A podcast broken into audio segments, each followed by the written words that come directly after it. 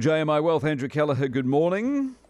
Yeah, very good morning, Mike. Now, from the RB, the inflation expectations. I know there was one in America done with the Fed, and it tells a similar sort of story.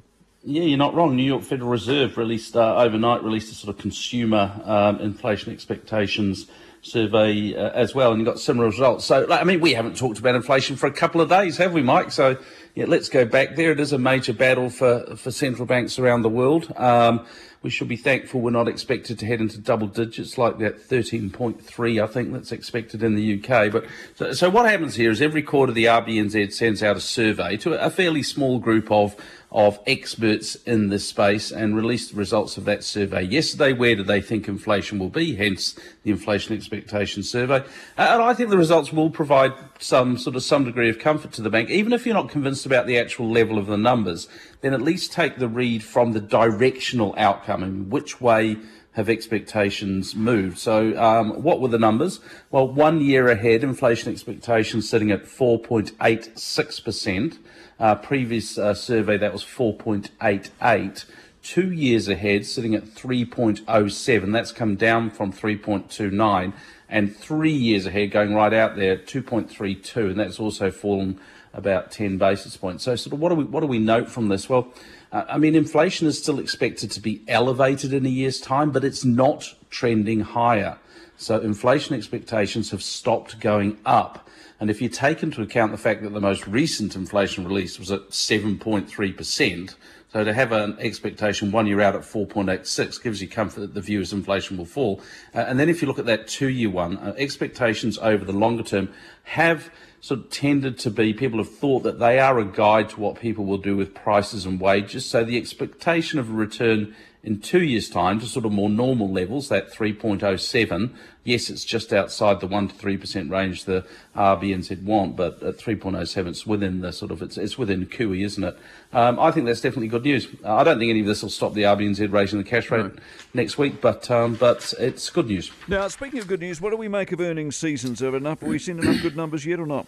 Yeah, I think so. Look, the US earnings season, we've been going on about this for the past couple of weeks. The reason being the outcomes of this move the US share market around, and that impacts sentiment and share market direction everywhere. Now, what we've been talking about walking that narrow path between, moving up interest rates, getting inflation under control, but at the same time not grinding the economy down, and in the words of the RBA governor, keeping the economy on an even keel. Now, the bulk of companies in the S&P 500 have reported their second quarter earnings now. 87%, I think, is the number. So what's the message? What's the theme? What are the big picture takeaways? Well, 75% of those companies that have reported have announced a positive earnings per share surprise. The earnings growth rate is 6.7%, so earnings are still growing. Now, that rate of growth is the slowest we've seen since the end of 2020. But it's still going up, but the pace is moderating. And then if we look at the next sort of important thing, and that's the valuation. So at current earnings, does the market look expensive or does it look cheap? And the answer actually is a bit of both. If we look at the thing called the PE ratio, the forward-looking PE ratio, it's below the average for the last 5 years, but above the average for the last 10 years. So sort of middle of the road, really. But I think the message that we take is that the earnings season outcome wasn't as bad as might have been feared.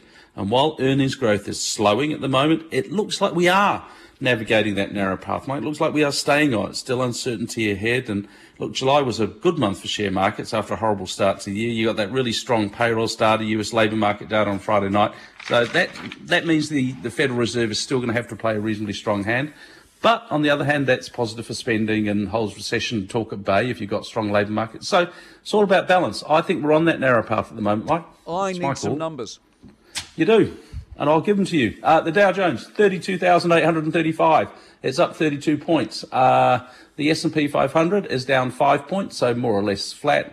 4139 is the number there. And the NASDAQ is down 30 points as I look at it, 12,628. Overnight, the FTSE 100 gained 43 points to be at 7482. The Nikkei gained 0.25%, 28,249. The Shanghai Composite was up 10, 3236. The ASX 200 gained 5 points yesterday, closing at 7020, and the N650 lost 0.22%, 26 points, closing at 11,702. On the currencies, one Kiwi dollar will buy you 0.6285 US, 0.8995 Aussie, 0.6163 Euro, 0.5201 pounds, 84.66 Japanese yen.